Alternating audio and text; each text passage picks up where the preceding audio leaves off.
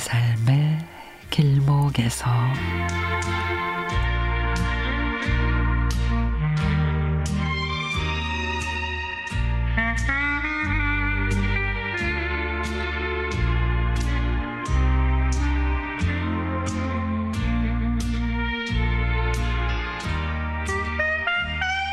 멀리 계시는 친정엄마랑 통화를 할 때면 속이 탑니다.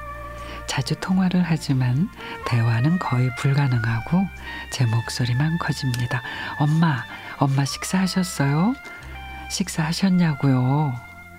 애들은 밥 챙겨줬니? 애들은 뭐하니? 아유, 엄마, TV 소리 좀 줄여요. 아니, 세상에 TV 소리를 얼마나 크게 틀어놓은 거예요? 방에 있던 애들이 나오더니, 엄마, 누가 들으면 외할머니랑 싸우는 줄 알겠다. 엄마 목소리가 더 커. 외할머니 귀 아프시겠어요. 아니, 외할머니가 귀가 안 들리셔서 큰일이다. 보청기를 하자고 해도 쓸모없다 하시고 저렇게 혼잣말만 하시니. 엄마 그래도 모르니까 한번 보청기 알아봐요. 일단 해보고 아니면 안 껴도 괜찮으니까 보청기 하러 갈까? 통화를 끝내고 넋두리를 하고 있는데 큰애가 웃습니다.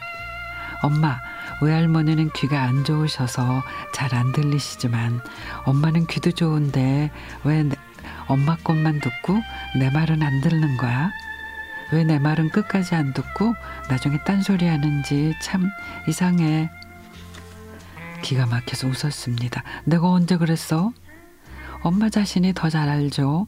상대방의 말을 자기 필요한 것만 듣고 나머지는 흘려 듣는 거. 아니 얘 엄마같이 니들 말 잘 들어주는 엄마가 어디 있다고. 그러자 옆에 있던 남편도 씩 웃습니다. 아니 외할머니 걱정하고 있는데 왜 엄마한테 화살이 돌아와? 아니 지금 상황이 외할머니랑 엄마 상태가 비슷해 보여서 누군가는 외치고 있는데 계속 당신 것만 말하고 들으려고 하지 않으니 안타까워서 그랬어? 저도 모르게 꼬리가 내려집니다. 넉넉한 마음을 갖고 살기가 참 힘든 각박한 현실입니다.